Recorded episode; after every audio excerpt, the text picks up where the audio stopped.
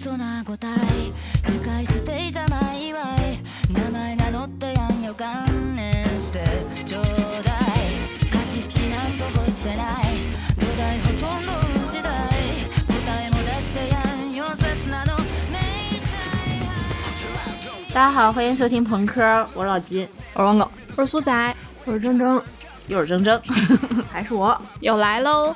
呃，我们今天来聊一期跟玄学相关的话题啊。 呃，我记得我们电台刚开播的时候，大概是一年半之前吧。嗯、我们就聊过一期玄学，然后那个时候的我吧，还处于一个质疑玄学 的呃唯物主义者的一个一个时期啊。那话怎么说来着？我只信自己，不信命啊！我命由我不由天。呃，对我尊重玄学，但是不参与玄学，对，就是一个玄学的旁旁观者啊。对，然后这一年半，我真的经历了，嗯，从质疑玄学到理解玄学，终于加入实践玄学的一个嗯，心路历程。对，然后这一期呢，也是在我的一再催促下进行的一个录制。我说啊，别录，没什么可录的呀。对呀，我们聊啥呀？主要是吧，就是我说再不录，我可能我就不信了，就是这个趁热打铁啊。但是我觉得你可能会越来越信。对，就是我这个实践，就等会儿会做一个详细的分享啊。那我们今天也就呃一次性的吧，就是从东方聊到西方，从这个实践经验聊到心得分享，带大家在玄学大世界里面再次游走一番啊。哦，对，因为我是也是一个一个玄学新人啊，就是本期也主打一个尊重聆听、虚心求教的一个态度。对我再也不狂了。瞅瞅这态度，哟，从来没听过呢，这话，这谦卑，这姿态。多么的虔诚啊！先声明一点啊，就是我们真的就是因为我们这个台太喜欢胡说八道了，所以每期的开头都得先一个免责声明走一波。就是先声明一点，就我们几个就是都不是那种专业从事玄学领域啊，嗯。对，没有专业的，对，就只是作为一些我们呃日常行动啊，就是日常心态呀、的一些参考去接触的啊，嗯所以就是有可能会有一些说的不太对，或者说嗯。不太不太专业、不太地道的地方，也大家欢迎大家来友好的指正啊，就是也不要完全嗯信我们说的，就把它当做一个抛砖引玉，当做一个班门弄斧。嗯，对，你就听个乐子吧。梦呓，对对，反正本台宗旨嘛，胡说八道，图个热闹啊，哎，我靠对！对。倒也不必非得这么接啊！我想的是周边又有新的 slogan 了。就是因为在座的几个都是我的这个玄学大前辈嘛，就是想问一下，就大家从几岁开始走进这个这个领域的呀？我其实是从很小的时候就进入了，那时候流行什么？流行星座，嗯，呃，上升星座星座合盘，就是那个、哦呃，占星与马法达星座运势小组，肯定大家都有印象。直接就星座了啊！我其实主打的都是西方玄学，哦，嗯，因为它西方玄学你可能会跟一些神秘学什么的挂钩，所以我就对这方面会特别感兴趣，所以很早很早就走进了这个呃占星啊、塔罗呀，哦对这个领域。嗯正经走进应该算是上班之后，占星、塔罗、排八字儿、紫微斗数，周末雍和宫、灵隐寺、鸡鸣寺、青手串儿。中国是多不顺呐，多忐忑呀！每走一步都得算呢。刚狗哥说小学的小时候那个啥星座塔罗，我忽然想起来，我小时候就是大家那个学校门口不都有卖杂志啊啥之类的男生女生，对对对，那上面就会有那种周运，没错，每周星座运势。啊啊，应该那个应该是我的启蒙。那个时候的陶白白，对对对，然后我也小学的时候我就买过一副塔罗牌，后来呢我就把它送了人，为什么呢？学不会还是算是没有一次算 看不明白就，我也不记得，就没有多大兴趣吧，跟风买的，买了之后觉得又没啥意思，然后自己也不是很感兴趣，就放那儿了。对，这就是没有连接。对，对，对，对，是的，你们小时候家里没有那个月分牌吗？有啊，那农历的那个吗？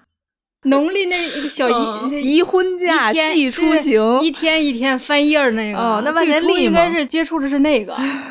嗯，老黄历，嗯，啊、我们家还现在还有呢，但是我只把它当日历。对，哦黄历黄历。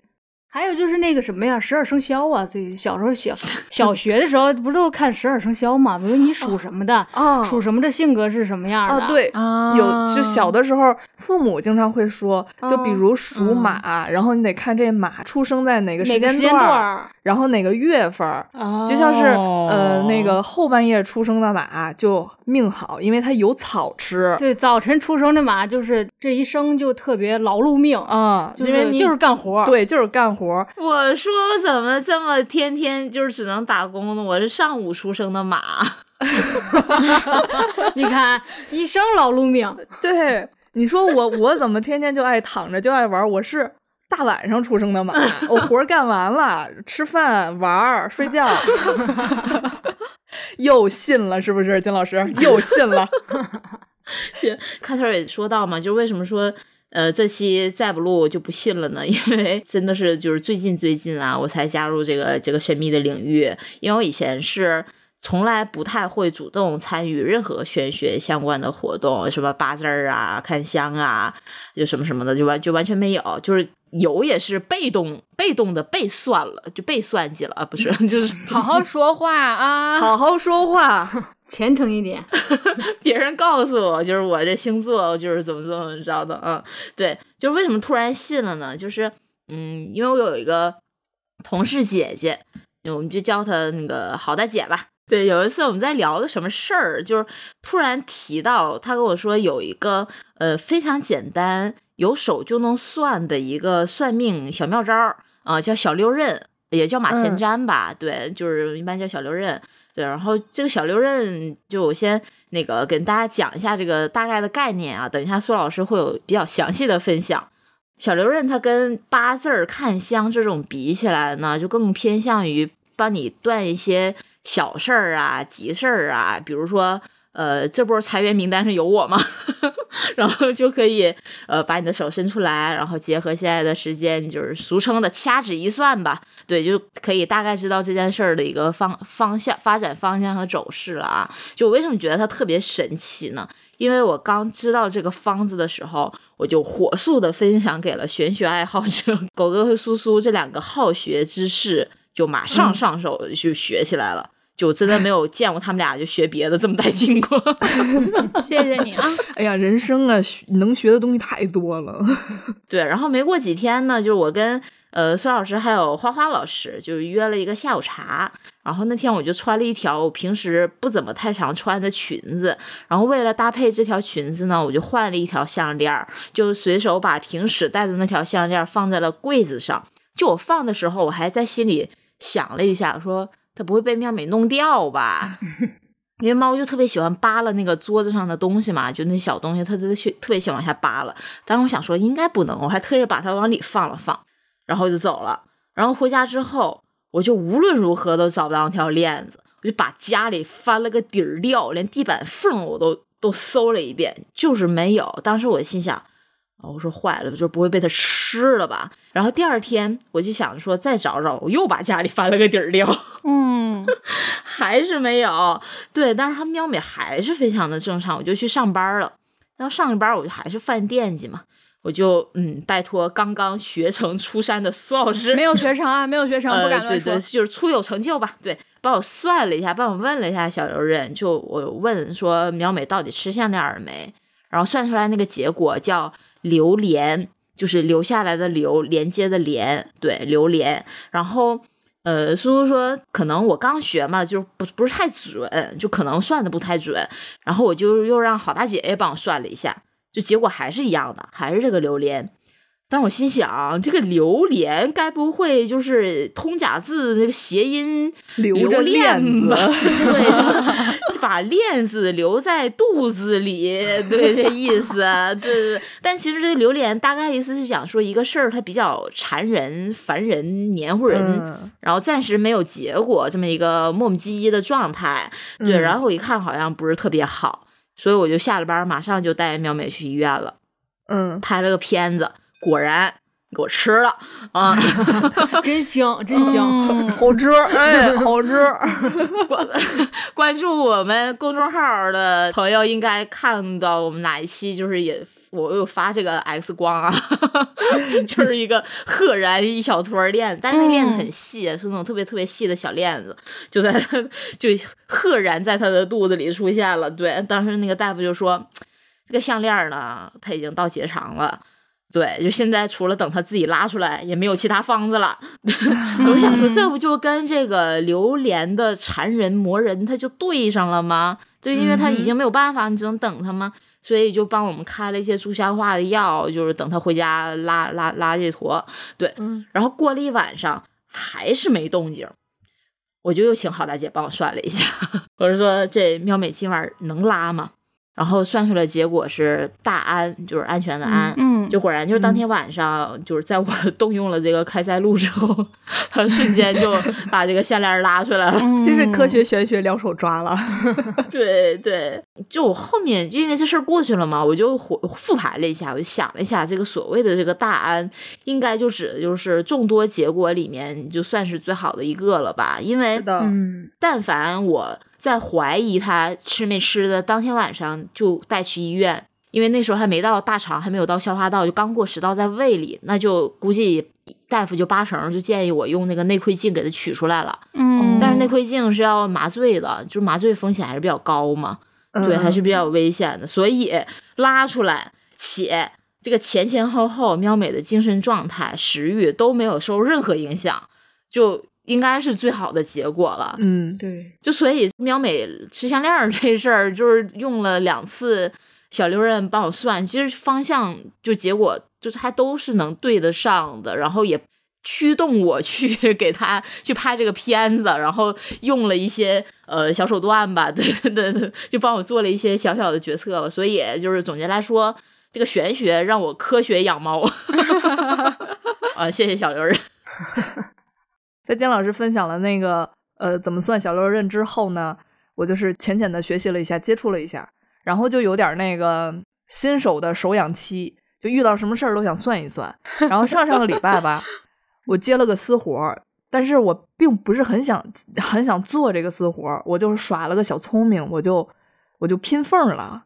就相当于是我嗯把这活儿介绍给别人做，然后我在中间稍微抽那么一点儿，我这就是做一些呃担担任一些对接的工作。但是呢，自打这个活派出去，我就有点心虚，我心里就没底。果不其然，这 A call 出来了之后呢，就简直没有没有眼看，嗯，而且这个人吧，他的配合度感觉也特别的低。问题是之前我们合作过几次的时候，就感觉他人很积极的，所以我很很放心的把这个活交给他嘛。但是没想到这这回配合度就感觉特别的低。但是呢，我也没办法，我就按耐着我这个心里的这个怒火，我就求着他改。结果改出来一版交付过去了，我的心里还是没底。然后我就算了一把，结果呢是空亡。空亡是什么意思呢？就是竹篮打水一场空。呃，所求必有失。我当时就慌了，但是我也知道这个结果了嘛。果不其然，嗯第二次反馈一来，我就看他那个态度，就是要撂挑子不干了，就是我没有时间呀，你要尽快确认呀，这是你们的问题啊，反正就是就这种类似这种王八蛋的言论。然后我心一横，我就说：“那你别干了，你从我这项目里退休吧，嗯，我来接手。”退休吧。当我说完接手，然后我就算了一下，结果是小吉。这个小吉是什么意思呢？就是过程虽然曲折，但是结果是好的。嗯需要坚持，就是需有那么一点磨人，但是只要坚持，结果就是好的。然后我接手之后，这项目果然就顺利多了。所以就是，哎呀，你呀呀，说不清道不明啊，你就准呐、啊。精准呢、啊，极准呀。当时这郝大姐跟我说这个的法子的时候，他也说他不能算特别大的事儿，但你就嗯特别、就现在特别关心、特别担心的小事儿，你算一下，就是那个大方向基本上都是对的。因为他当时是帮他一个在北京的朋友，呃，他那朋友摇号买房，他就不太确定就是自己能不能摇着这号儿，然后就挺挺挺焦虑的，挺挺操心的，然后就帮他那个算了一下，呃忘了结果是啥，反正大概方向就是好的。当天果然他就摇着那个号儿了，对。因为刚才那几个，就我这边都是苏老师帮我算的啊，所以可以让苏老师来，就是浅浅的分享一下他这个学习的心得。我虽然从小也对那个塔罗啊什么之类的有过兴趣，但是都半途而废了嘛。嗯金老师讲了这个之后呢，我也燃起了一点点的好学之心，就去了解了一下。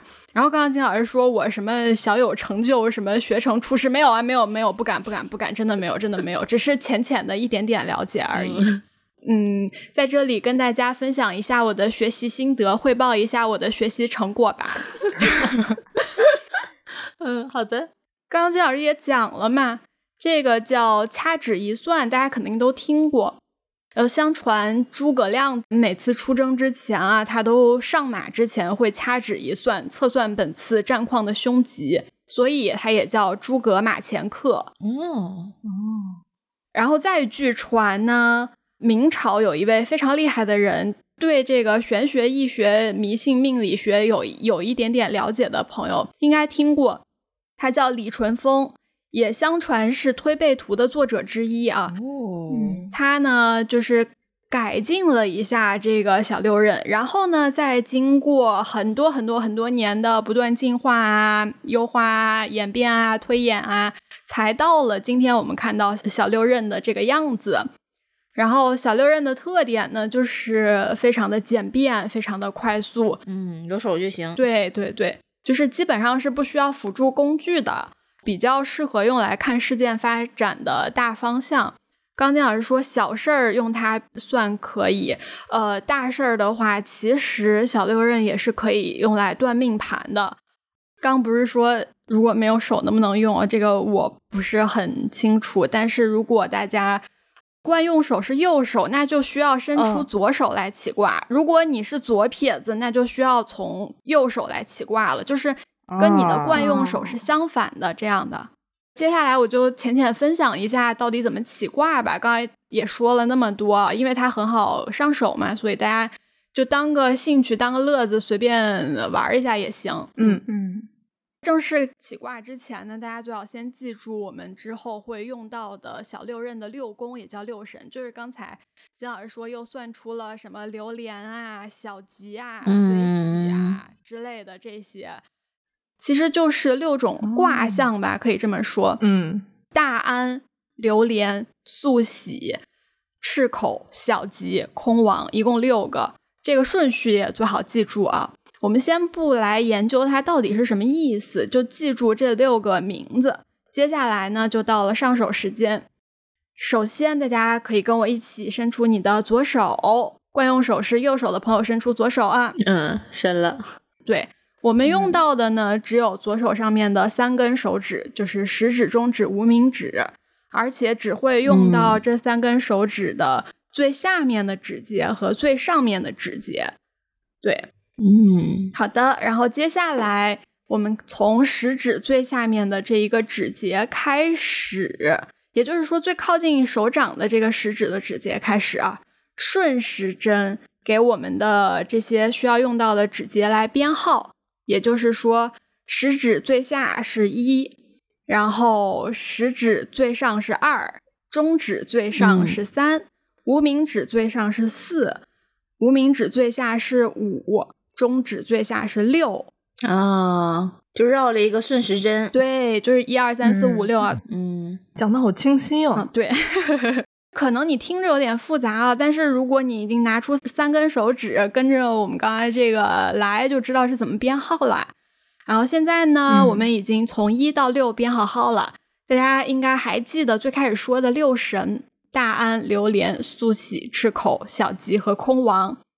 这个顺序呢，分别就对应到刚才的编号从一到六的位置啊。也就是说，食指最下一对应的是大安，食指最上嗯二对应的是榴莲，中指最上嗯三对应的是素喜，无名指最嗯上四对应的是赤口，无名指最下五对应的是小吉，中指最下六对应的是空王。嗯，听这么多，反正可能有点烦了，但是嗯，冷静一下，冷静一下。有了这些基础知识，我们现在就可以起嗯卦了。起卦呢，首先你要找到开始起卦的这个农历的日期和具体的时辰，嗯开始来排盘。假设一下农历八月十五的午时起卦，嗯然后我们就开始从一号大安作为一开始顺时针数数，数数会吧？数数很简单的啊，一二三四五六七八，谁都会啊。开始数啊，数到八月份，也就是八，二三四五六七八，数好了吗？八是不是停在了榴莲？榴莲莲，啊嗯，大家都很棒啊。嗯，然后我们现在从榴莲开始数到日子，也就是从榴莲作为一开始往下数，数到十五。给大家一点点时间来数一下。一二三四五六七八，是赤口。对对对，没错，停在了赤口，对吧？嗯然后接下来我们就把赤口作为一开始继续数，数到这个时辰，这个时辰子丑寅卯辰巳午，对吧？然后它停在了哪儿呢？还是赤口。对，是的，停在了赤口。所以本次的起卦结果呢，就是赤口。嗯啊在月的基础上起日，然后日的基础上起时，最后落下来就是这一卦，就是赤口。我会了，苏老师，我会了。很方便。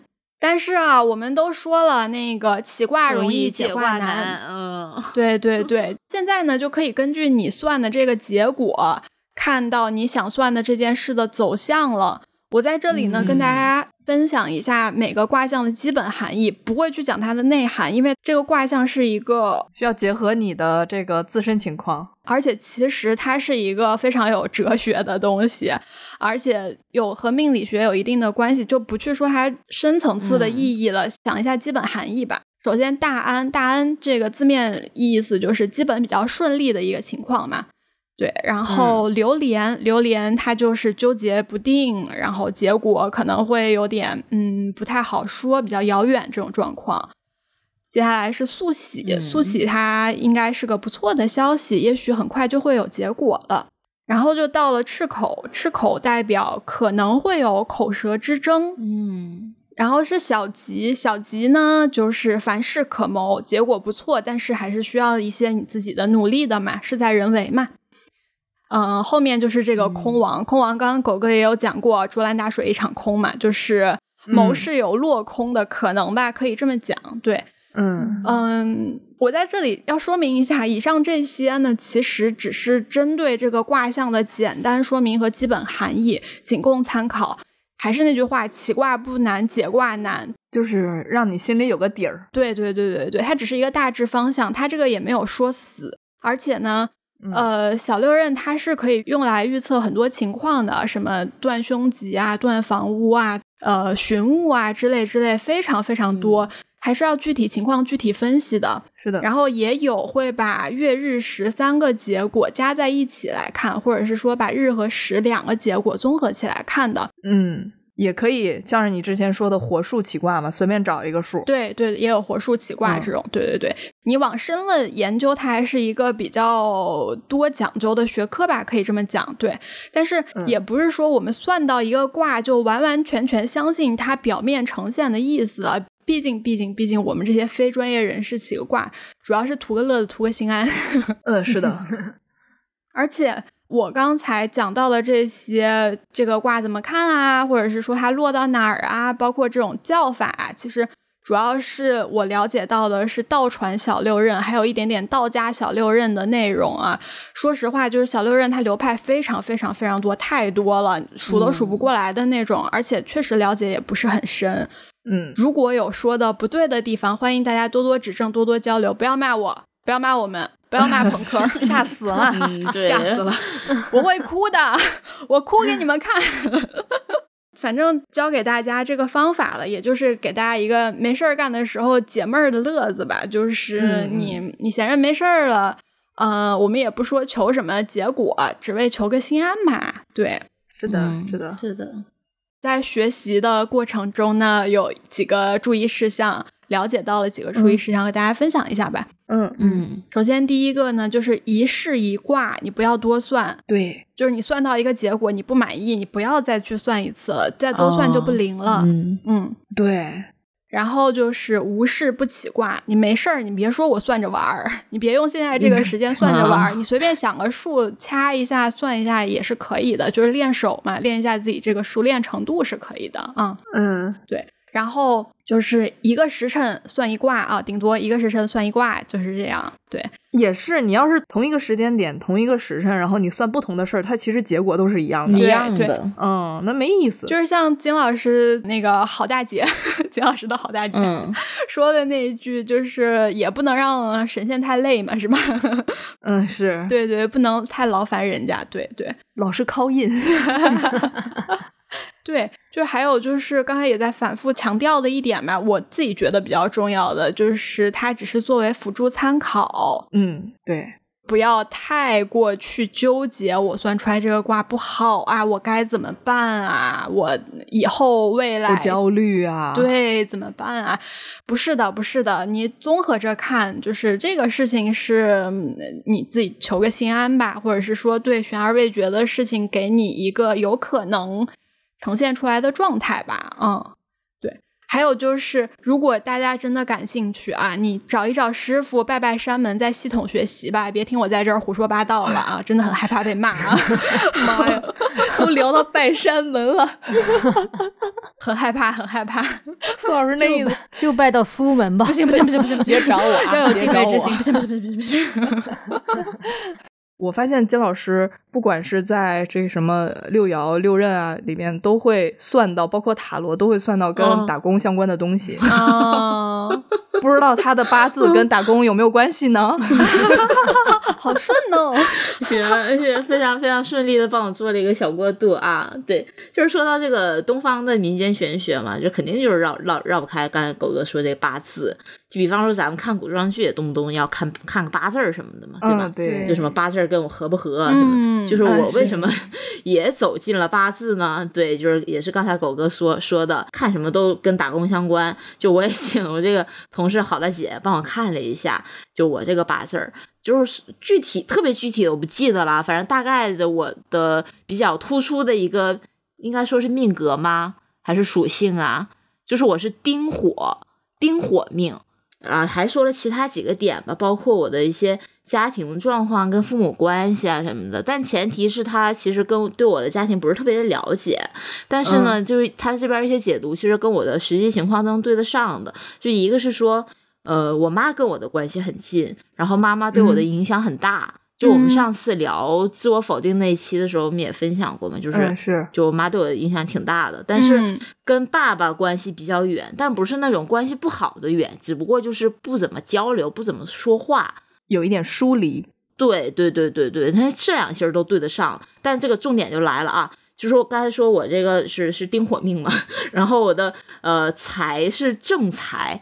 就是正财运，没有什么偏财，就意思就是说你只能靠打工赚钱。就是连点银行理财都不能。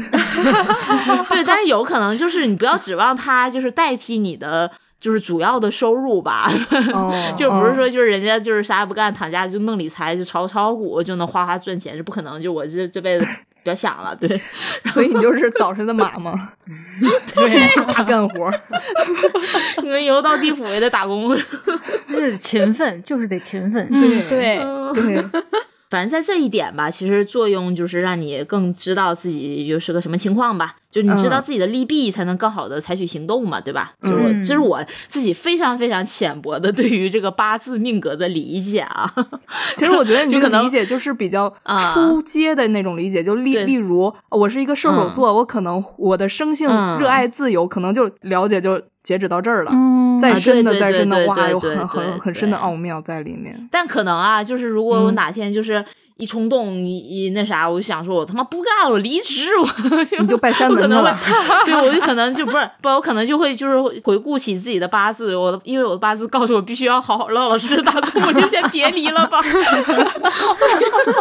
不会让你冲动做做决策。嗯，对对对对对对。然后那个狗哥就是知道我这个好大姐就是有 帮我看八字儿这个小技能之后，就也拜托他帮忙看了一下嘛，然后反正结果挺精彩的，只能说，可以让狗哥自己说一下。因为我我自己之前也有找大师算过八字儿啥的，但是都是很具体的一件事情，而且我个人感觉其实不是那么的精准的。然后我就听说好大姐是这方面的发烧友，我就很好奇，我就很想说系统的看一下我这个八字到底是怎么样的。很。fancy，啊，发烧友发烧友，fancy，然后就找发烧友，不是就找那个好大姐，看了一下我这个命盘，就例如说我的日柱是辛酉，我这种人呢就是表里如一，不会当面一套 背后一套，就是有个性，有坚持，也有 啊也有魄力，因为也是铁 T 了。还有几点说的比较准哈，就是例如什么月令为子水，做食神，然后食神是很友好的神，就是说我。呃，有才华，但是很贪玩，很很贪玩，贪玩蓝月。这个我觉得这很准，因为我生下来就是为了玩的。对游戏人间，嗯，嗯，也也有说到，就是我跟我妈的关系比较亲近，也确实我跟我爸就是不是说关系不好，但是我俩就有一点对，有点儿就是君子之交的那个感觉。嗯嗯，但是好大姐之前就说了有一点我就迟疑了，因为好大姐说我感情专一，怎么可能？说我没有乱搞的迹象，也是听过我们之前那个前任，呃，对前任那一期也知道我就是一个特别爱倚门框的人，特别爱聊闲的一个人。结果就不出三分钟，郝大姐就立刻推翻了我这个感情专一、没有乱搞迹象的话。她说：“我靠，这姐妹儿很骚，一溜的子午都是桃花儿。”对他原话是说：“我从来没有见过这么骚的八字。这是我见过最骚的八字。如如果是男人，他都是现代西门庆。我还我还挺高兴的，但是后面也找补了一句啊，就是说，只是聊骚，就是正缘还是只有一段的。嗯对，就是，但是我又忍不住日子还得过啊、忍不住也自夸一句，是因为我这个食神旺，所以就是我这个为人是又有 才又好玩儿，就是有资本嗯啊。浪一样的浪打浪，谢谢发烧友哈。其实这个八字呢，也令我和金老师会产有一点儿那个会产生 婚外情的这个迹象。为什么这么说呢？就是通过看我俩这八字儿吧，我是辛金命，金老师是丁火”命。丁火，嗯，对，就感觉他是会练我，我烧你，对，会会锻造我，火炼金，就是他克我，然后他还能锻造我，就是可以，就是可以这个百炼成金嘛啊！怎么说呢？就我们两个的结合，金老师的偏财运就有了 他不是克你，他是助你、推你。啊。对，就是我命里仅有的偏财运都在你身上。然后呢，发烧友好大姐她还有一点，就是我们我觉得我们都可以拭目以待一下，因为他有算到说看出来明年我妈可能会给我钱，我觉得我们可以拭目以待一下。给你发微信红包，给你转两百块，转两百块，生日快乐，我的女儿！我觉得八字儿很有意思，挺有意思的。我们刚才分享都是我们自己一些就是浅浅的看八字的经历嘛，就是可以让就是这个东方玄学比较有实践经历的铮铮，对比较资深的铮铮来进一步对八字这门学问 进行一个呃总结和小科普啊。我就是一个就是 亲历者。啊亲历者，对，从小就从小被八字拿捏的一个人。啊。这从什么就是连名字这种都是。对，啊。我不是叫铮铮吗？啊。铮铮永远是我的大名儿，岳铮铮，哦。岳小铮。哦，哎，好可爱呀、然后有一个不知道从哪儿来的一个八字大师啊，哦。我现在都不搞不明白，反正他在我家只出现过这么一次，就是给我改名儿。他是就是溜达到你们家，说这孩子得改个名儿。不知道，不知道，我忘记他怎么发出现在我们家了。反正我有印象，就感觉他在坐那儿跟我爸妈说，说他这名儿不行，那个争字儿压他，压着他不行，哦压着他起不来，说啊说这这名得改，说你这个名当小名儿可以，嗯当大名儿不行，嗯、所以改的叫亚琼，亚洲的亚，一个王一个京的那个琼。哦 你看这个穷字儿起名是在论的，哦。压着穷，穷起不来，你也就富了。哦。我这名儿反正可能是也没起好，反正就是压着穷也没富起来，就是。应该叫赶穷、走穷、趋穷、趋穷。改这名儿的时候我特别反感。嗯哦，他们给我你已经起就是那个懂事儿了那时候。啊。哦，是那个小学，嗯。小学、他们给哦我起起外号，说说那个穷人啊、亚琼越来越穷，亚琼 亚琼越来越穷，真坏。真的。烦人。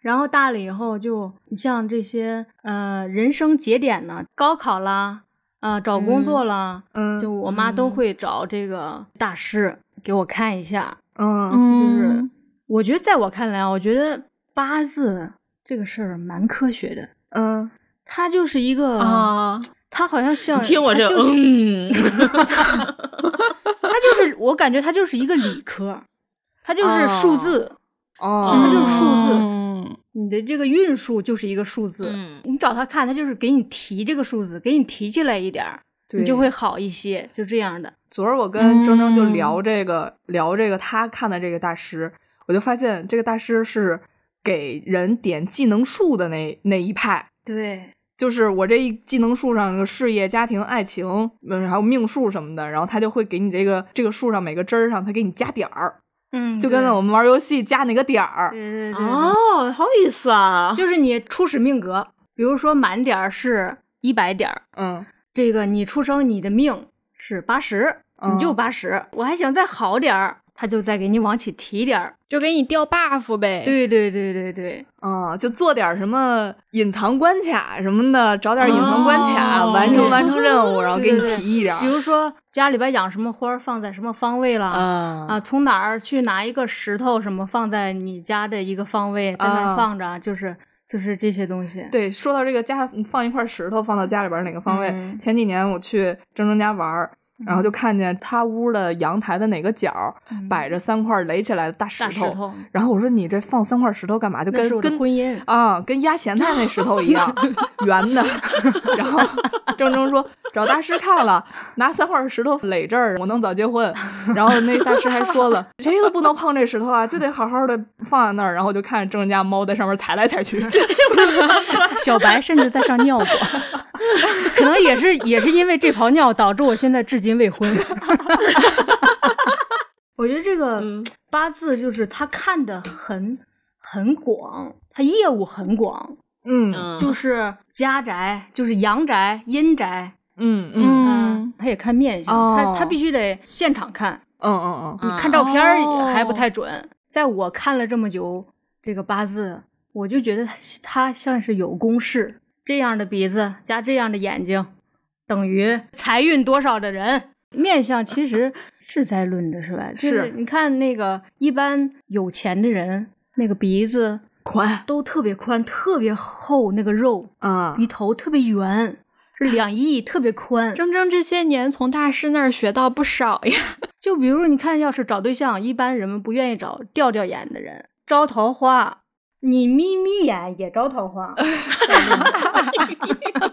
圆眼呢？圆眼就容易一见钟情了。是吗？嗯，哦真的吗？真的呀。哦你看，你只要是斩钉截铁的说，对方就会信。我就知道铮铮在这儿，嗯，在这儿搞这儿呢。就是因为那个小刘刃八字儿一个比较主流的，然后一个比较灵活的，对。但除了这俩之外，就是在座的其他三位，因为也很早就接触到了其他的一些玄学的实践嘛，像是关于什么道教啊、看香啊，这是这种，对对对，就是这种的东方玄学，就也可以在这里和大家分享一下，就是你们就是经历过的一些比较神奇、就比较有趣的经历。民间不是有那个狐黄白柳灰嘛？五大仙儿。嗯嗯嗯嗯，整整张口就来，你知道吧？什么狐黄白，我没记住。狐狸、黄鼠狼，白嗯是刺猬，哦柳是蛇，嗯，柳大爷嘛，对，灰是老鼠。哦，狐黄白柳灰，记住了。尤其是在东北，这个狐狸和黄大仙儿，我觉得这个也挺科学，因为嗯。东北那边就是林木、林树林、山什么特别多嘛，嗯是吧？嗯，大兴安岭，对，然后咱嗯。们这边就是蛇，我姑姑就是家门前来了一条蛇，他就拿铁锹就是把它轰走嘛，嗯然后嗯。可能是伤到它了，但是蛇没死，走了。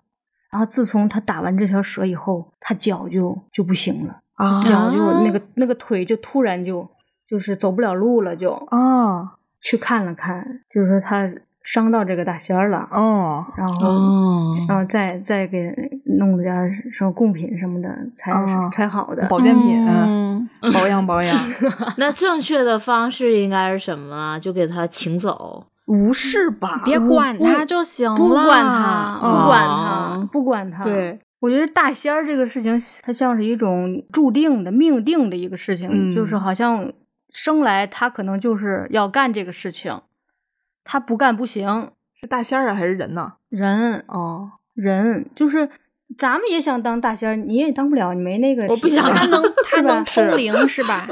他的体质就会让那些大仙儿注意到，就是说这个人行，我要我要让他当我这个执行者。对，大仙儿就会跟他沟通，通，让他这叫什么出马出马、嗯对出马仙儿嘛，就是。嗯，他如果不想，大仙儿就会折腾他，让他生病，嗯让他这个胡言乱语啊，正常的生活，反正就是正常生活就生活不下去了。嗯，一般很多都是折腾到不行，然后就勉强勉强就答应了，就就干起这个来了，就出马了，就当出马仙儿了。不一定是一一个大仙儿跟着你，是好几个。啊，他是有可能红黄白柳灰都来了，不是不是，他是主管什么的，就比如说我是主管办事儿的，我就主管就是出去给你评事儿。哦，哎，我是主管看婚姻的，哦，啊，我是主管看健康的，就不同人上身儿。哦所以你看香的时候，我不知道你们看没看过香，你们没看过香是吗？没有我我看过一次，所以觉得不是很准啊，有的看香的就是他会上身儿，上身儿了以后他就打嗝儿，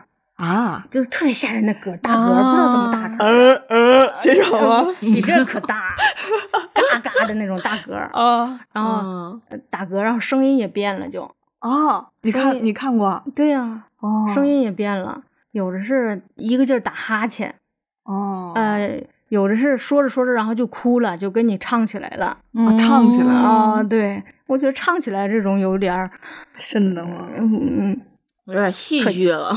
嗯，可信度有点低。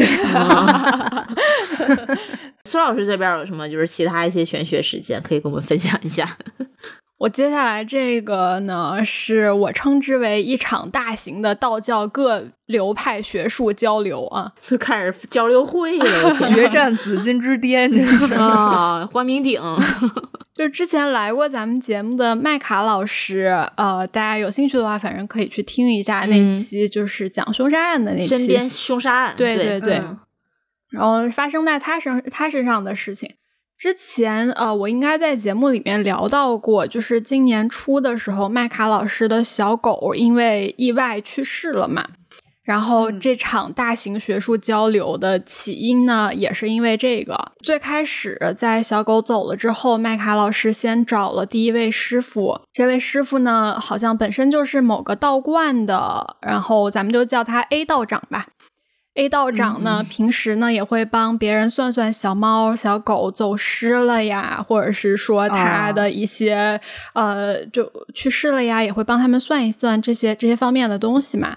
然后麦卡老师呢就请 A 道长测了个字，然后算了一算小狗到底是因为啥走的，因为很突然嘛，这件事情当时有点确实接受不了。呃，这个结果反正我也就不仔细的展开了，反正是能比较安心的。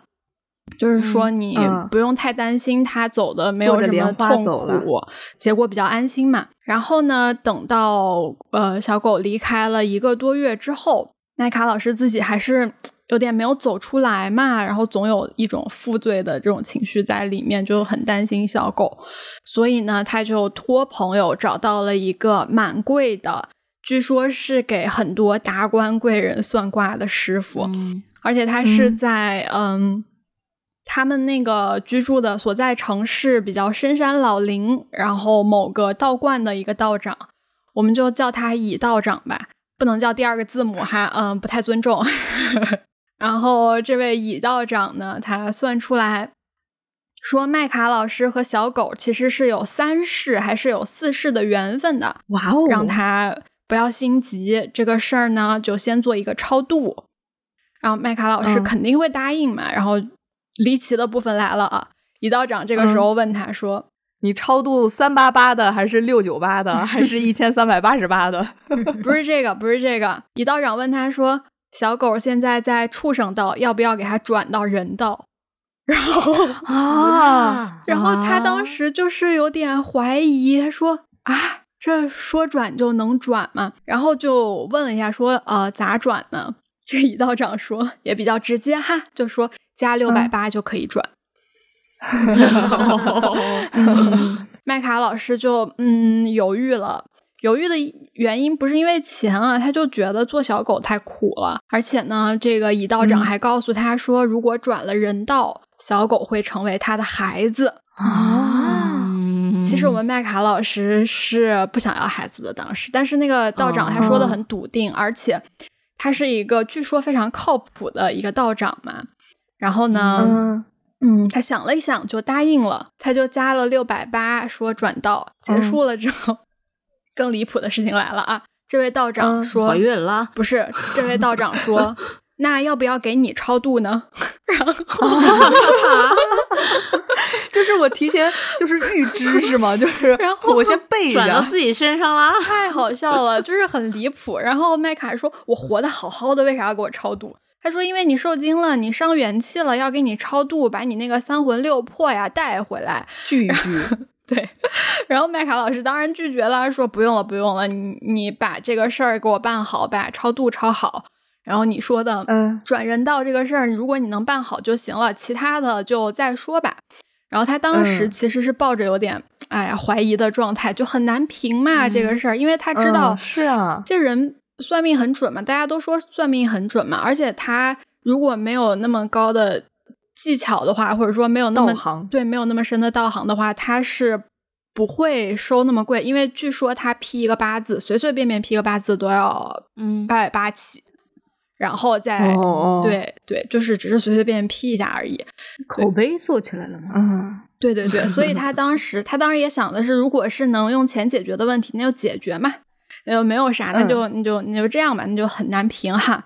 这是过去了。第二天就是醒来了之后，麦克老师就问了一下咋样情况，有没有超度，然后然后这个乙道长呢就是说说，嗯，你那个不要着急，我会给你安排的。然后他又确认了一下，说这小狗是不是会投胎成他的孩子？乙道长说，嗯，这个小狗会投胎成你亲朋好友的孩子。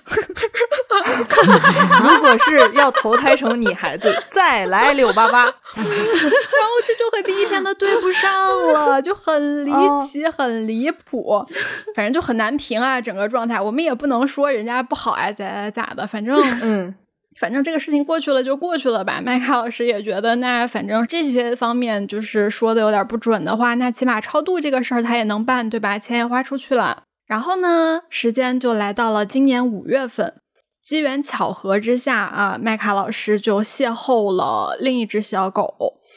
因为麦卡老师本人他其实是对星座啊、塔罗啊是有研究的，包括在那个塔罗这个部分，他也是会线上去帮人家答疑解惑的这样一个角色啊。嗯。他就拿着嗯。这个小狗的生、呃那个生日去跟自己合了个盘，发现合出来的盘和之前的小狗是一样的，命之星的这个星星宿的关系。然后他就觉得，哦。嗯，哎，有点妙，有有点嗯，就是有点又有点忐忑嘛。但是呢，嗯基于之前那位那位乙道长的所作所为，他觉得啊、还是要不然再找一位道长吧。这个时候，第三位道长就出现了。闪亮登场，对，这位 C 道长呢，精通于梅花艺术。C 道长还是蛮厉害的，对，就是先说到的是之前不在的那位小狗的八字嘛，然后他就算算出来说这个小狗已经投胎了，而且它投胎的方位在西方，在西边。而麦卡老师邂逅的这位小新的小狗呢，确实是在这个城市的西边出生的。而且，嗯，对，他在算卦的时候把卦象解释的也非常清楚。但是麦卡老师很疑惑嘛，他就说之前也找过一位大师，也聊到了自己交钱说可以转成人道这件事情。然后 C 道长呢就回了两个字儿：扯淡。就是白哦。对，因为 C 道长其实最开始听到那那位大师就是的一些解析之后呢，觉得。嗯，不太好评价别人做的事情嘛，因为每个人的就是每个人流派不一样，每个人有自己自己的那个算和解的这种方式的，不不应该对别人多加评头论足。对对对对对不该去说人家。但是他听到说加六百八，对，加六百八 从畜生到转人道这个事情就已经有点忍不了了。为什么说这个 C 道长算的很准呢？他不仅就是算到了这个小狗投胎的地方，而且呢，还把小狗的性格算得非常的准。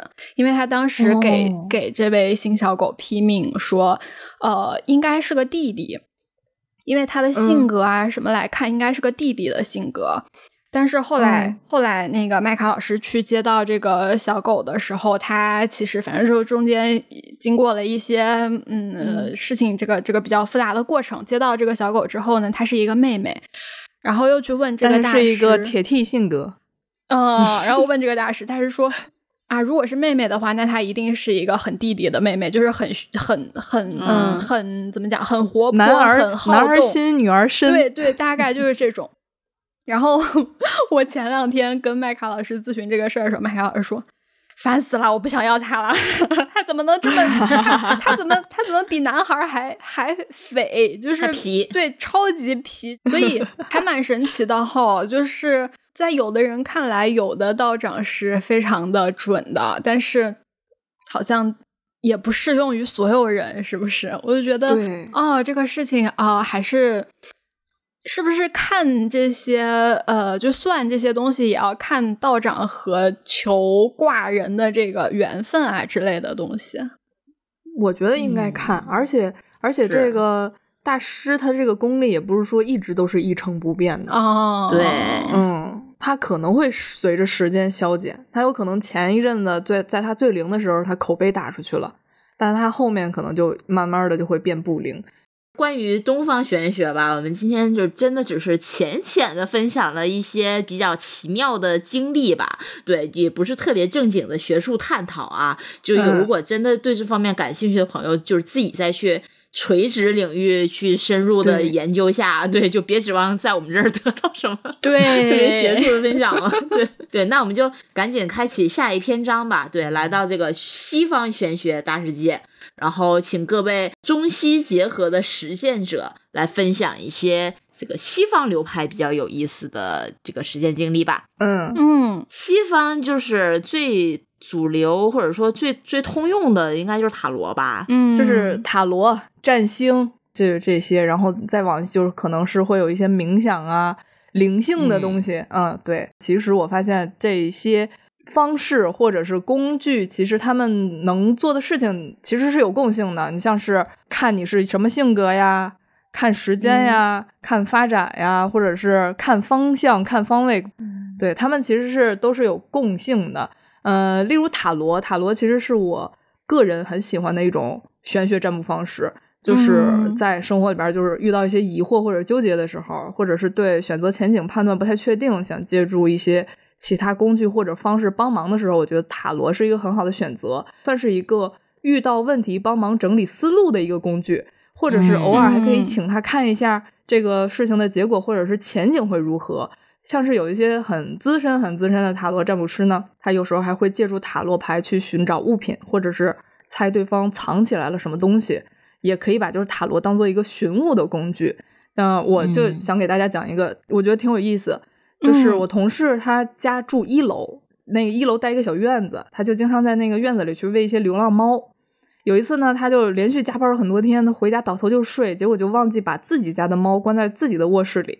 他蒙头大睡，睡到早晨五点，醒了之后呢，就想说我把我猫搂进来，我俩接着一块儿睡。结果一睁眼，身上一毛，头皮一紧，猫没了。哦就想着，最后一看，就是通往院子小门上那纱窗开了。我估计就是半夜呀什么的，那小流浪猫过来吃饭，俩人就隔着窗户玩儿闹，给那纱窗给挠开了。啊，然后他就他就赶紧穿上衣服出门找猫，同时他还在那个小区里边张贴了那个寻猫启事，还在淘宝上找了那个猫猫侦探，就是类似那种寻猫小队。对，嗯，这里插一句，我觉得就是寻猫小队其实挺专业的，就是他们会有是的嗯是的，明确需要查找的地方，就是例如电表箱啊、电梯井啊、杂物间这些，然后他还会看上面有没有痕迹或者是新鲜的足迹，然后他们还会带那种瓦数很高的那手电，一节一节台阶看有没有掉下来那个猫毛，然后还顺着那个猫毛嗯去找其他的线索。哦，就效率挺高的。对，还会根据现场的这个环境去分析猫的动线。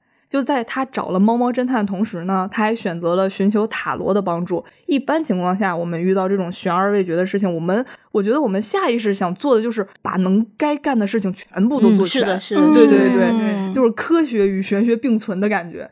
对，他就选择寻求了塔罗的帮助，说想看一下这个小猫现在在哪儿，它怎么样，就是到底是怎么个状态呀？这很很令人揪心呐。呃，很很简单的一个牌阵吧，就是根据这三个数字抽三张牌，然后这占卜师就跟他说说你不用担心，这猫离你不远，你再往北边找找。他就很精确的说北边找找，然后说这小猫呢现在有人照顾，嗯，能看见有饭有水，然后它所处这个环境旁边呢，可能还有一个高高的架子，反正你就照着这些特征去嗯找。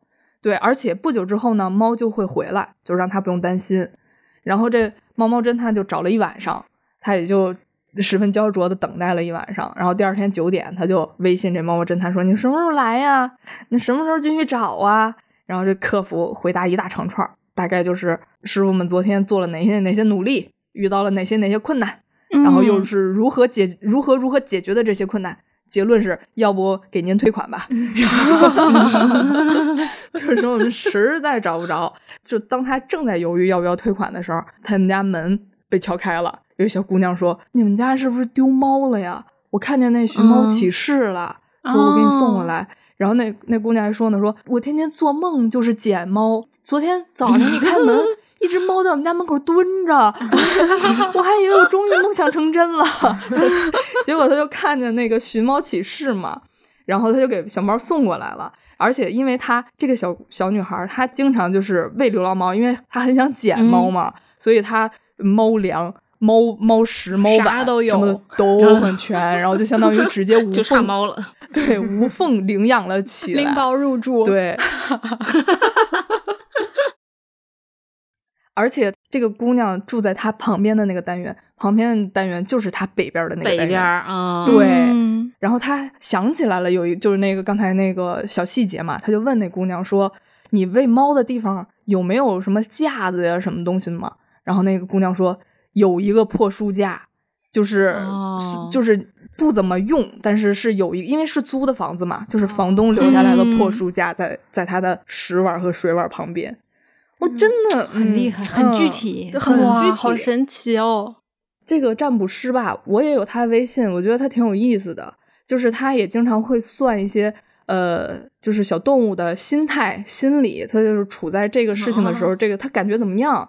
然后我看他发一个朋友圈，就是说，应该那个那个猫家长他又领养了一只新的小猫，然后这两个小猫就有点不对付，然后他就就这个这个家长就觉得已经努力的让他们两个破冰了，但是他们两个还是不开心，就是想闹清楚这两只猫到底开不开心呢？然后就去问这占卜师，一抽卡，抽完卡就说说他们两个现在就是水火不容。就是你不能让他们两个见面，一让他们两个见面，绝绝对得打起来，两个人心里边都很难受，都很不舒服。然后那个某家长说：“啊，我还想促进他们俩感情，喂给他们两个喂一根猫条呢。”然后说会一脏东西呢，说可不要再喂舔家，口水。对，可不要再喂了。然后这个詹姆斯还发朋友圈说说，猫心里是可以看的，狗心里也是可以看的，兔子也可以看。乌龟，乌龟不太行，不是乌龟不行，而是我不行。我觉得很有意思，很有意思。确实啊，狗哥刚刚讲的这个是塔罗找猫嘛？然后我们嗯前一阵儿其实看到一个特别有意思，在小红书上看到的，在那个帖子可能嗯涉及封建迷信吧，不知道啊，已经被锁了，所以 就是找到一些蛛丝马迹跟大家分享一下。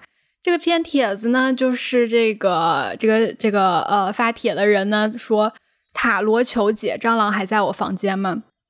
然后他配图，对他配图是自己已经抽了，哥发帖，他配图是自己已经抽了三张卡，呃，第一张呢是星币一，第二张是命运之轮，第三张是是啥来着？忘了。逆位的宝剑三，对，逆位的宝剑三，对，这这三个其实我只认识命运之轮，剩下的都是求助了狗哥。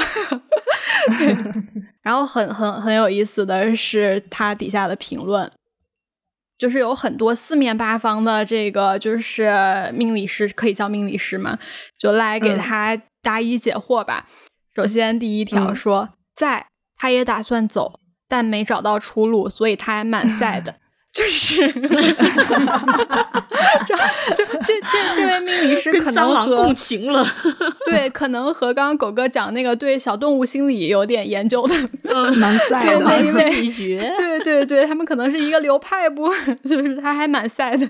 还有一个是，呃，有一位命理师在底下回复啊，滋儿哇滋儿哇滋儿哇滋儿哇，在墙上和杂物堆里，如果有吊灯，可能在吊灯上面啊，好可怕的问题，滋儿哇滋儿哇滋儿哇。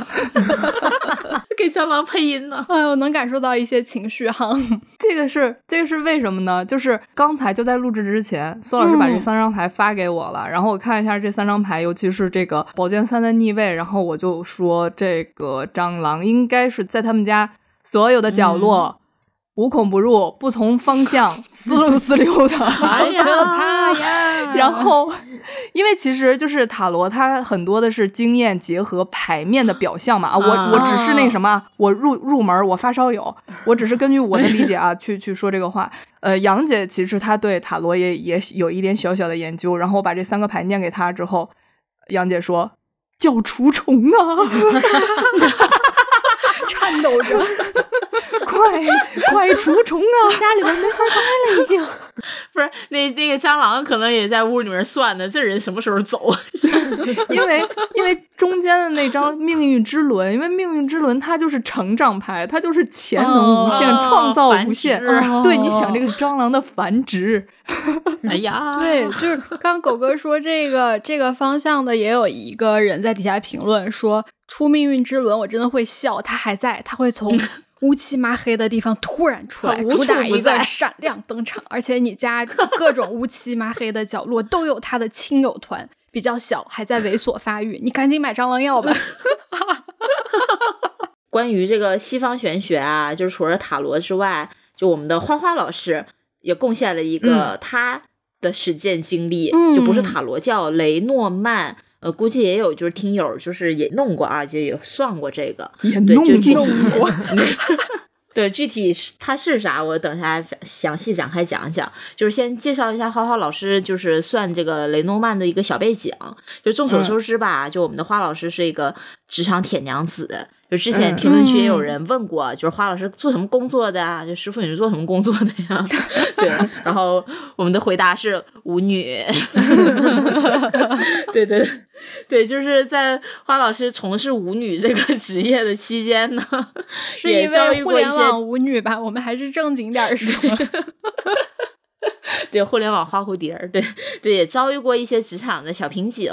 那遇到瓶颈怎么办呢？那当然是卜卦问神明啦。对、嗯对，所以我们的花老师就那个占了一下这个雷诺曼啊。对，这个雷诺曼也是一种纸牌占卜类的学问啊。嗯对，它是一个是一套纸牌，然后它那个嗯牌数应该比塔罗少一些，塔罗是七十几来着，78七十八张，呃，七十八嗯张，对，它是呃四十张牌，然后也有一些版本是嗯三十六张牌的，然后每张牌上面会有像是骑士啊、钥匙啊、高塔呀，呃这种不同的图案，然后。图案就代表不同的含义吧，然后就大家在进行这个雷诺曼占卜的时候，会把牌放在一块布上，然后这个布上有四十个框，每个框上会有一个名词，那这个牌面的图案和布上的框是有对应关系的，是一一对应关系的。那哦在这个占卜的时候呢，也会根据这个牌阵的概念和呃不同的牌阵抽不同数量的牌。呃，去进行一个这样的实践。那我们花花老师他是接触的是四十张牌的这个大牌阵啊，就不是三十六嗯张的那种。嗯对，就把那一套全给抽完。啊，对，就把这四十张牌随机的每一张都放在雷诺曼布上的框里面。那这个时嗯候呢，就会出现两种情况。第一种是，比如说骑士牌放到了高塔框，就骑士对高塔是不重合的嘛。嗯，对，然后另一种是骑士刚好落到了骑士框，那它就是重合的。嗯，就是嗯如果就是这四十张里面有出现重合的情况，那这个牌阵的就是这个阵眼儿吧，就需要重点去解读一下。哦，对然后他那个花老师还补充了一个啊，他说这个呃算这个呢还有一个规则，就是在抽牌之前需要在牌里的四个人物形象里面选一个代表自己，再选一个代表自己的爱人啊，咱也不知道他为什么要选爱人啊。就 是他是一个小小的补充。对，那花花老师在进行这个雷诺曼占卜的这个体验是这样子的，因为他有一个同事。是他自己介绍说他是深谙灵性修行，啊、尤其擅长塔罗和雷诺曼，还是浙江大学心理学专业的 毕业生。嗯 对，就是高高才占卜师，对，嗯 对。然后这这位老师呢，就给花老师抽了这个四十张雷诺曼的大牌阵，然后就是花老师说他自己的这个状况还挺有意思的，嗯，说他这个牌型出现了三个阵眼，也就是三个重合的牌，重合的，对，就是钥匙落在了钥匙框，云朵落在了云朵框，房子落在了房子框。多新那首先，其实这个四十 四十分之三，其实这个是比较小概率事件啦。就是你就是牌四个框，四十个牌，就是这个随机去放的话，其实能重合的概率是比较小的啊。就是我这个嗯作为一个数学笨蛋来讲，嗯，我觉得是比较小的。然后更有意思的是呢，就是钥匙这个钥匙牌是雷诺曼中代表成功顺利，然后事物的发展比较有确定性的一个牌的图案。那云朵又是最差的一张。代表混乱和不确定，然后他们刚好嗯同时出现了，就是非常嗯极端的两个阵眼儿，所以嗯他这个同事，这个高才占卜师给他的解读是：你现在面临的困难是来自你自身的。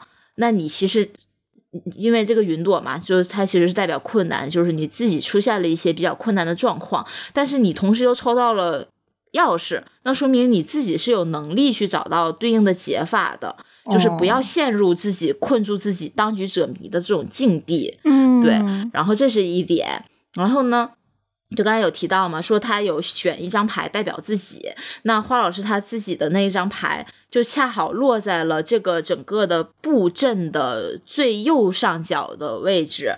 那在雷诺曼这个占卜中呢，以自己牌为中心，画一个横平竖直的十字，十字的横线以下代表你能掌控的，以上代表你不能掌控的，左边代表过去，右边代表未来，就这么一个上下左右的一个一个代表关系。那花嗯老师的情况是呢，针对竖线，占卜师看不到未来的情况，因为它是在右右最右上角嘛，就是它那右边其实没有了。然后横线呢，占卜师是判定花老师是一个呃有绝对能力掌有能力掌握绝大多数情况的人。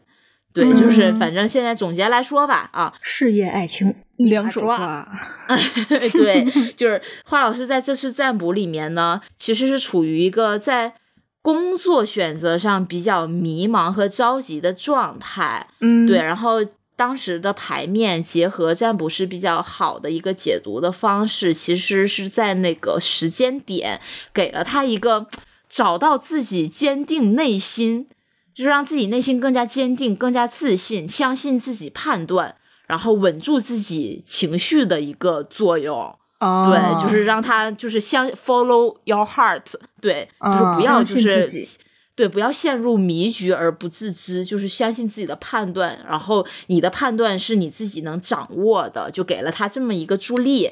对，所以就是，嗯、就是就画用画老师的，对。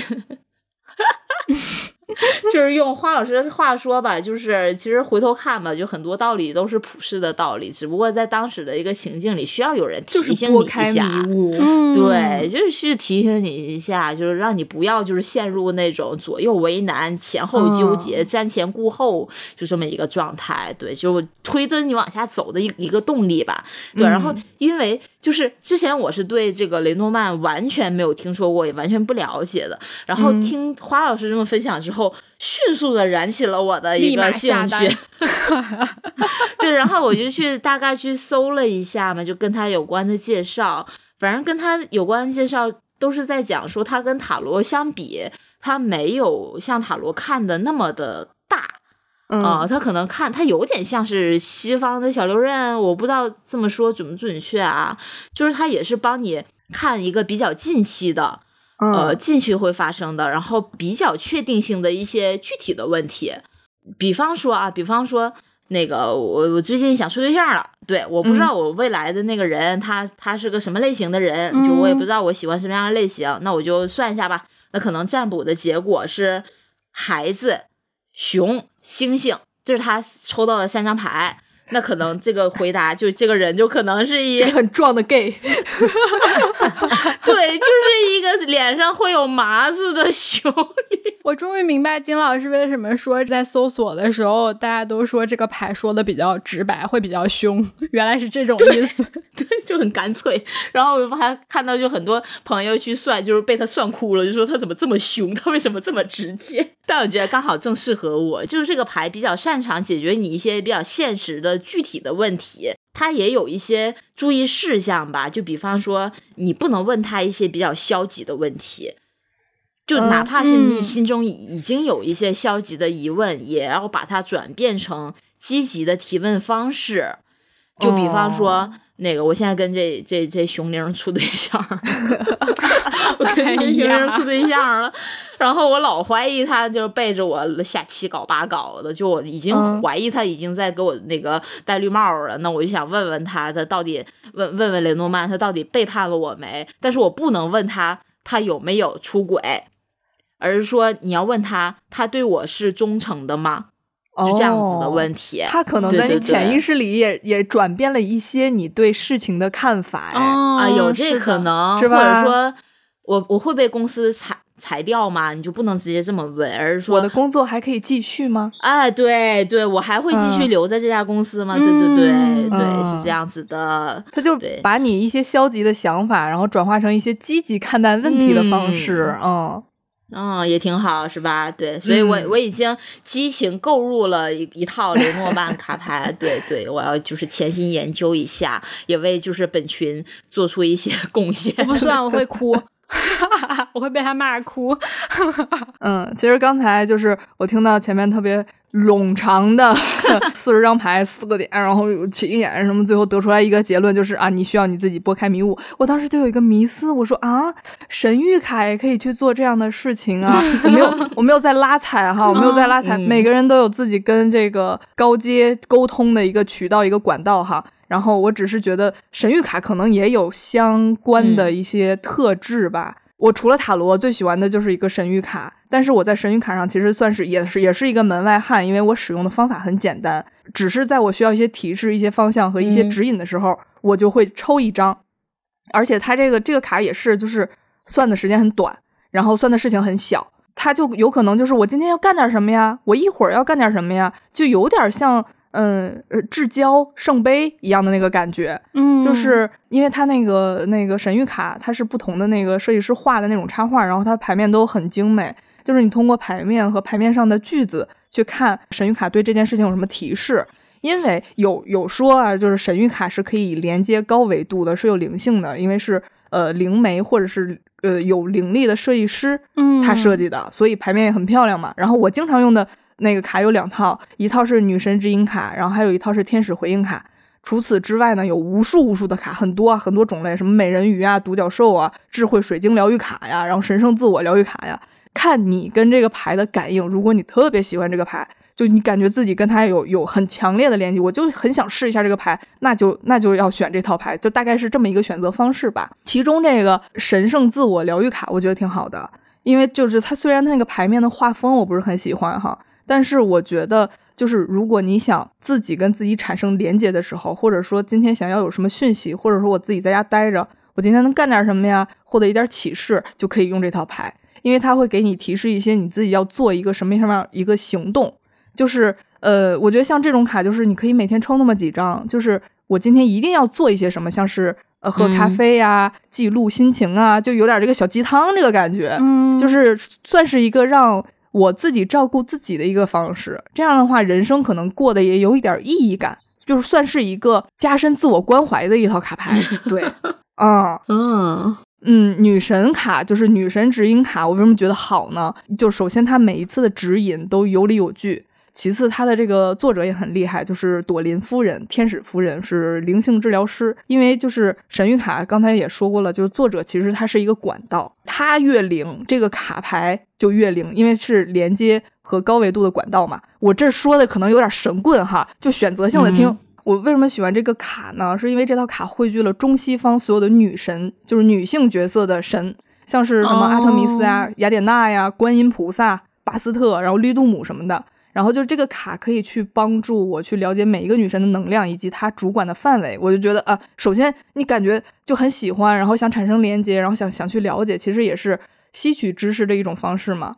然后其次就是这个天使回答卡，这套卡的特点就是简单直接回答你的问题。这就有个比较有意思的事儿，就是我们去年要搞一个非常非常大的传播嘛，然后我这个老板就很焦虑，就是这个传播要在五月初进行，四月开始他就开始焦虑。就在四月中旬的时候，他就让我帮他看一下这个传播顺不顺利。我当时就是先抽的天使回应卡，然后就抽到一张卡，上面就一句话说还不是时候。我说，呃，天使说了，现在不是你问的时候，没必要瞎操心。然后就到了五月初，就又问了相同的问题嘛。就这回就是我用的是女神指引卡，然后这回抽到的是绿度母。大概的意思就是你需要请其他人来协助你，不要什么事情都自己处理。嗯，就是所谓的得道多助，失道寡助嘛。因为因为这么大的一个 campaign，你不可能说全部自己都 cover，然后细枝末节什么的自己都去就是亲力亲为，你肯定会有顾到顾不到的地方，你只能说是寻找更多的帮助，然后大家一起去把这个项目做完嘛。我觉得很有理有据。就没有意外，就是因为就参与的人很多，然后这也也项目也很大嘛，这个 campaign 很成功，所以其实我觉得这个神谕卡是，嗯，给你一个勇气，或者一个提示，或者一种建议。就在你失去方向或者动力的时候，我觉得抽一张挺好的。就像我每天早上起来，我可能没有任何目标，没有任何目的，那我是不是可以抽一张女神卡，看看说我今天以什么样的态度去去迎接今天这一天呢？对，开启嗯开启这一天呢？我觉得挺好玩，挺好，挺挺有意思，挺有意义也。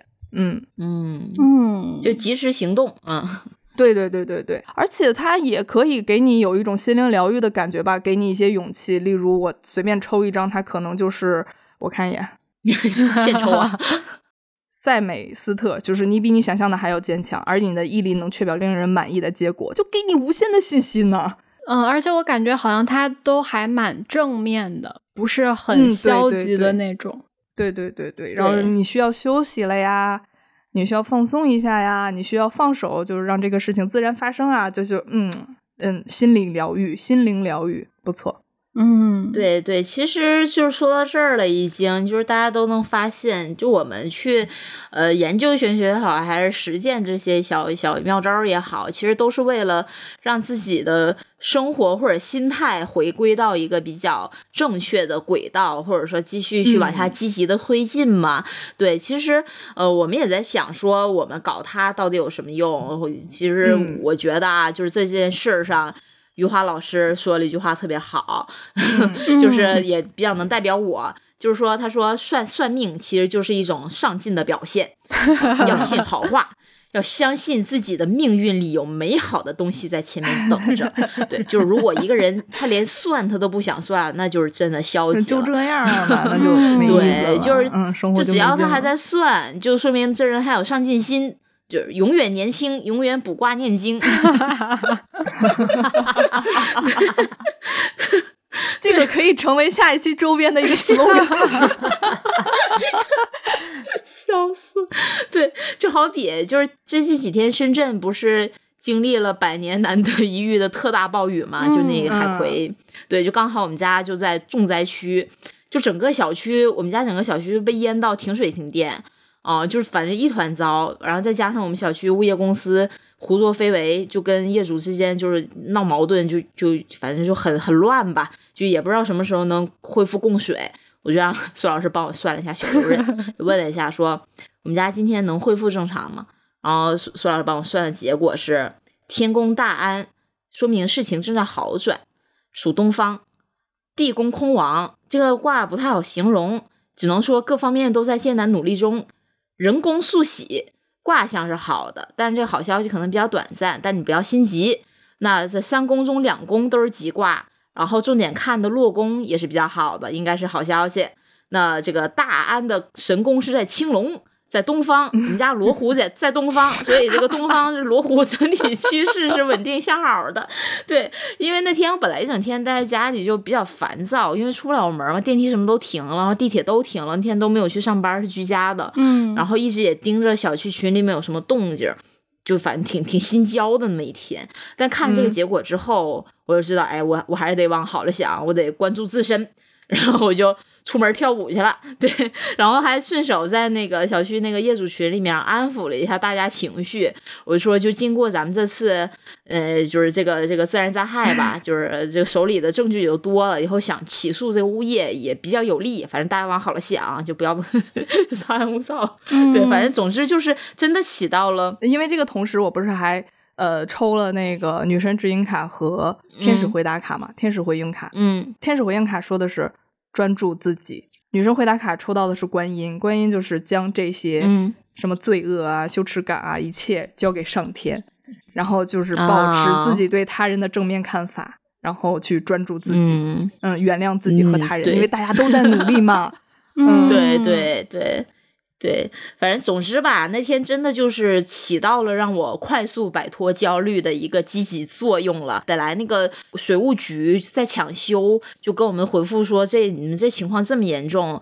怎么得两三天、三四天才能恢复供水？当时我想说，完了，我这酒店得得开一个礼拜。就是自从我这个心态改变了之后，就是事情也往好的方向在发展。第二天我们家就恢复供水了。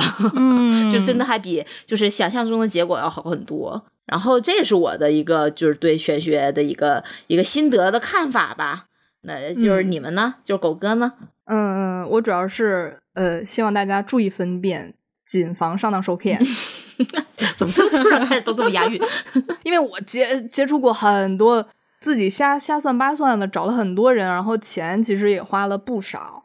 然后就像是我之前有去算过一些奇门奇门遁甲，然后例如一些八百八的法事我也做过，然后那八百八法师做的真的是没有一个感受，就是你你包括一些疗愈的感觉都没有，你知道吧？嗯所以我就觉得大家可能需要注意分辨一些，就例如像是，呃，现在很常见的女巫仪式啊，什么读心调频啊，嗯买一些魔法蜡烛啊，然后去摆什么情降阵呀、然后去补桃花这种啊挽回，然后或者是跟男朋友呃和好复合术，然后什么这些法阵，我告诉你，基本这些都是骗人的。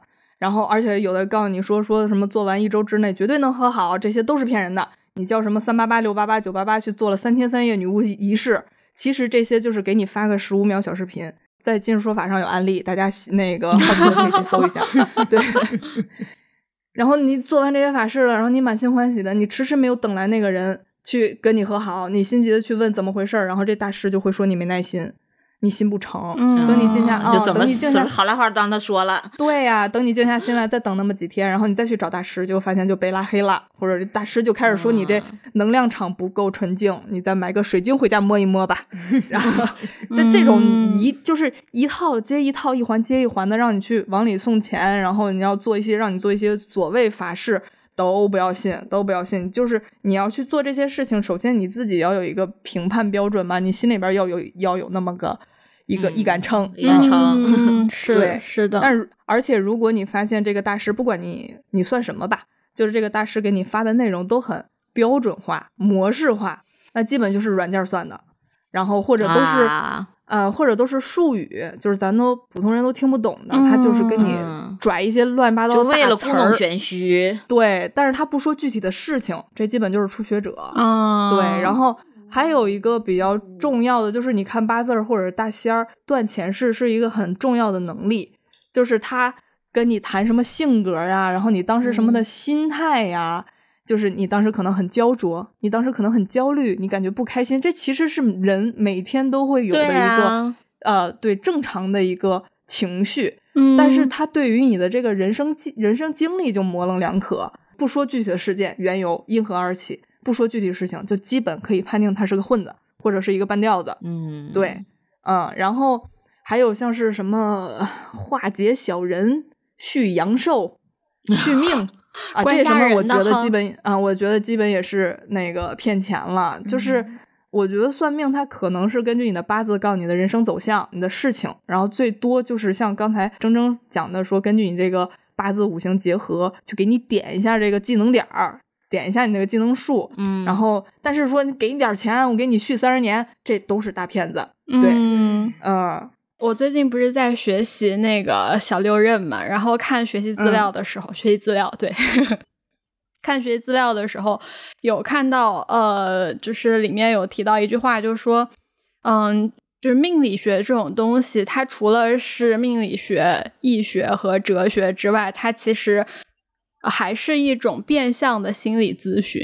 也就是说，嗯我们想找嗯这个，我们想求得一个答案，想要的只是一种确定性，或者是说能让自己呃勇敢面对你那个生命中不确定事情时候，能有一些方向感。对，所以才去做这个事情。所以我们其实今天聊这么多算这算那的吧，呃，算的其实都不是特别大的事儿，就是一些我们想要知道的、我们好奇的、我们就在眼前的、着急的这些这些小事儿。对，然后我还是觉得，就是科学的尽头就是玄学嘛。然后，嗯玄学，嗯，算命它就是一个量子力学啊。是的，对，就是其实这也是我不想算八字儿的原因，因为我觉得，嗯，不算就没有看太清楚对，不算我就是不嗯确定的，就是嗯嗯对，嗯但是但是这些小事儿啊，或者是说就眼前的那些烦恼啊什么之类的，我们算一算也没有啥大坏处，顶多也就是算不准或者是算得准的两个结果嘛，就是图个嗯。热闹吧，嗯。就反正还是那句话，就有无论结果是啥，往好了想。包括那些大师什么的，他也不能说我我弄一结果，我劝你你死去吧，你你别活了，这不可能嘛，对吧？其实就是看这些就是一种心理寄托，嗯是是吧？对对对，人们就是想把日子越过越好，然后就是是一种向往美好生活，就想怎么更快的，怎么更好的，对去往下走，更尽力的。嗯再就是对对为什么这两年我感觉玄学就是特别的火吧，或者说就被大家提起的会更密集一些。就包括前一阵儿去、去韩国，就嗯宏大那条街上，就以前我们前几年去，那路上都是潮牌店，密密麻麻的，现在都是嗯全是塔罗店，全都是塔罗店，基本上隔隔两三家就是一个算塔罗的，然后甚至还有那些就是某某明星、某某 idol 来我们这儿算过，然后呢，就是会把那个照片贴门口，都是这种，就可能也跟现在经济。呃，对。经济情况不太好，然后大家也没什么奔头儿，就是嗯。你总得找点奔头儿，要不然真就是死去了。就嗯。就通过什么方式吧，就看，就是通过这也是一种方式，就是能大家还有有一个能往下奔的这么一个寄托，就像郑郑说的，对，嗯，是的，就是总结一下和升升华一下刚才大家都在说的，就是艰难的生活需要希望，漫长的生命需要信仰，过不完的日子需要寄托。嗯，就是与其说这个玄学是一种迷信，就像苏老师说的，他不如说它是一门心理学。因为我已经嗯好努力的在加班了，我还是换不来升职加薪；我已经好努力的在攒钱了，我还是买不起房；我已经好努力的在在生活了，可是还有数不尽的挫折。所以就是我不觉得哈，相信那些玄学的人有多白痴多傻，因为有很、嗯很多人就是说啊，那星座这玩意儿你也看啊，星盘这事儿你也看，嗯就是我觉得是因为你当你拼尽全力，但是现实呢又很沉重的时候，就不依靠点玄学，你还能依靠点啥呢？就是在嗯发现你生活没有任何突破口或者出口的时候，你就不如尝试安慰一下自己，说没事儿，水星逆行了。没事儿，金星逆行了，没事儿，今年犯太岁了，没事儿，塔罗说了，下周就好了。对啊，你不如这样，让自己也好过。反正最后再再再次声明一下啊，就是本期节目仅限我们自己的故事分享，是的，不带任何不良引导。是的，对，不带任何不良引导，就是也请大家不要沉迷，就是多多关注现实生活吧，就还是现实充实，积极向上，乐观向上。对，在这里再挖个坑，狗哥说他想做点儿什么玉手啊、手串儿啊、抽卡呀、之类的我们电台小周边，就希望大家在这里鞭策他一下。就如果喜欢这方面小周边的朋友，可以在这里那个就是鞭策他，逼他一下啊，就争取我们这个这类的周边早点落地。嗯。对我们不是不搞什么，就是真的它有灵性啊，有玄学，只是一个好盼头儿、好预兆。就是美好的的寄托。对 对对，就是什就玩儿。么祝大家颈椎好啊，腰椎好啊，坐骨神经好啊。对对对对对对。对。行，那我们今天就到这里，然后也谢谢正正给我们带来的分享，我们下期再见，拜拜，拜拜。拜拜。拜拜